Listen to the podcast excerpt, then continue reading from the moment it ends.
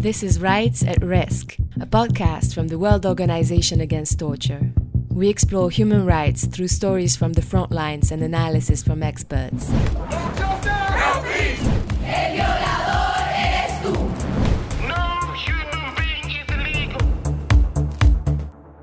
I'm your host, Claire Marie Germain.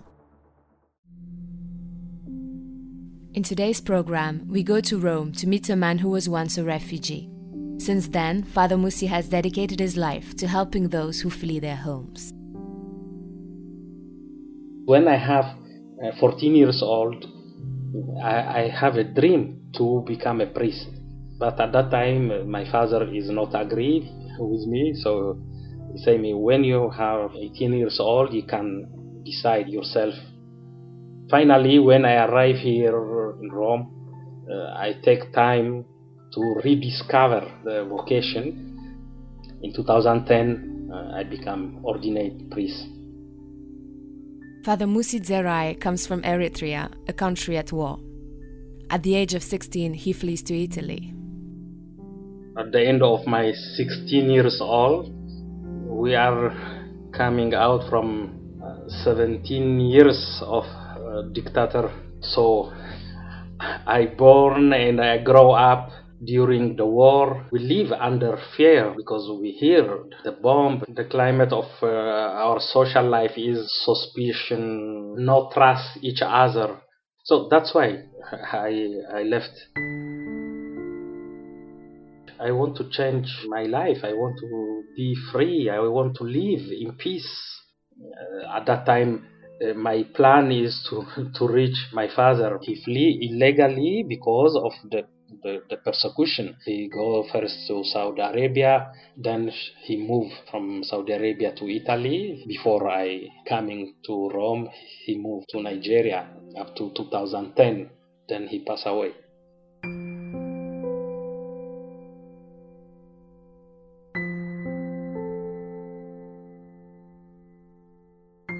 until 1993, Eritrea is belong of Ethiopia.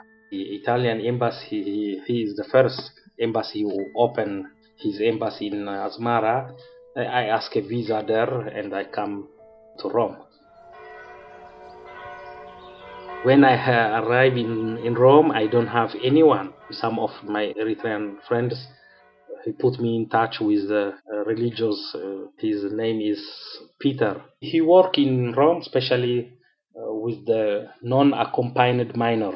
So he helped me to have a document, the permit card in, in Italy. And after three months, I find a job in the market to sell fruit.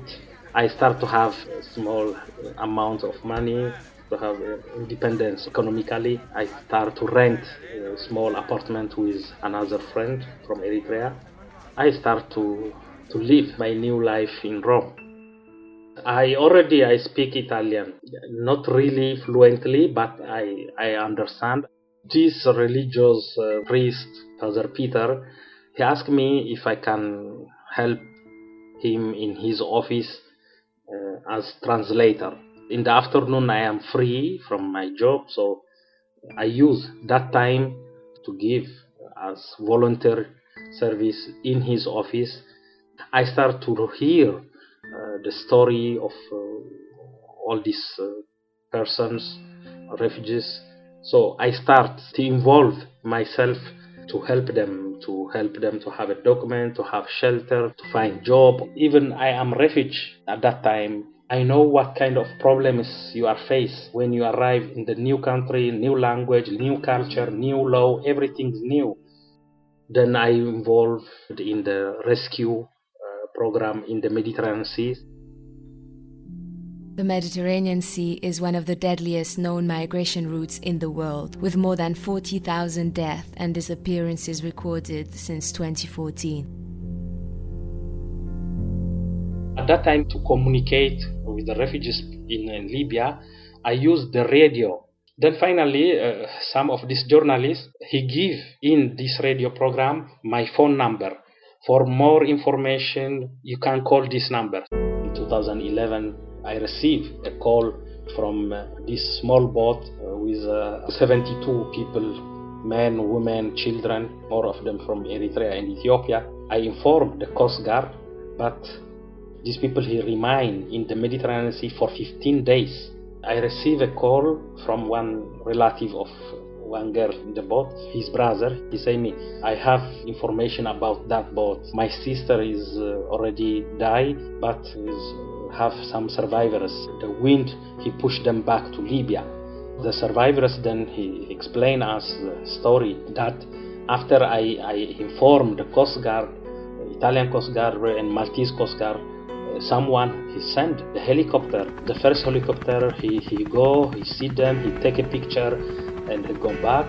The second helicopter he come very closely. He give them water and biscuit. Then he tell them wait we come back. But no one he go back to rescue them. Someone decide to left them to die in the mediterranean sea. My baby! My baby! that's why the 63 people he died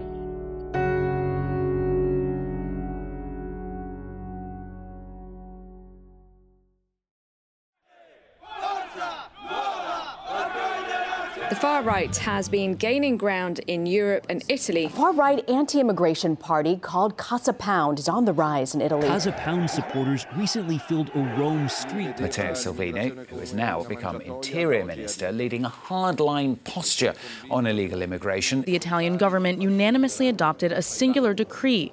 The bill makes it easier to expel migrants and strip them of Italian citizenship.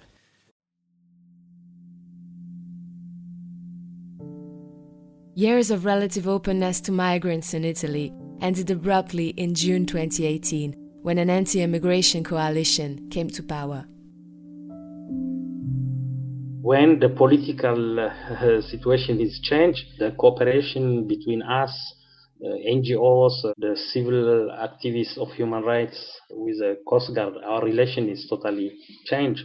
Most of the time, he tell me why call us? Why don't call Libyan Coast Guard? He started the criminalization of the solidarity. I stay under investigation by the court of uh, Sicily. He accused me that I am involved with the illegal migration. So he, he investigated for more than three and a half years. Now, officially, the court asked archived my case, but I don't receive any paper of this conclusion. Then I receive a lot of attack in the social media, in the newspaper, even the vice president of the Senate. This is really a big abuse of power. The vice president of the Senate publicly in a talk show program attacked me personally he accused me that I am in contact with the traffickers, that I am criminal, I am responsible of the murder of many people in the Mediterranean Sea because of my action to rescue them. So all this way, the attack, the criminalization affected me personally. I have consequences in my priesthood life. The Vatican, uh, my super superiors, he say, okay, we can't give you mandate or public office or in um, responsibility uh, because you are too much affected by all these issues so it's not uh, good for your pastoral service.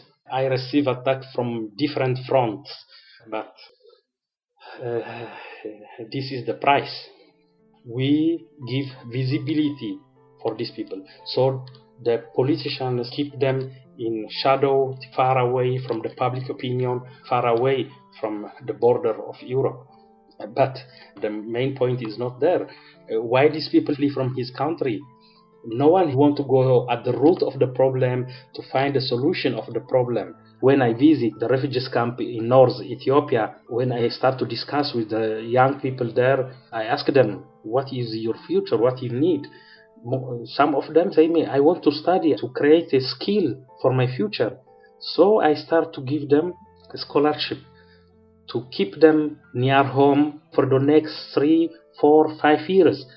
That means you are not obligated to choose the desperate way to reach Europe uh, across the desert or the Mediterranean Sea. This is the way I try to help these people. I know what is my duty as Christian. The commandment of Jesus Christ is love your brother and your sisters as yourself. So that is the point if I try to love my brothers and my sisters as myself, that means I need to find the same condition, the same possibility, the same right for the other people as for me.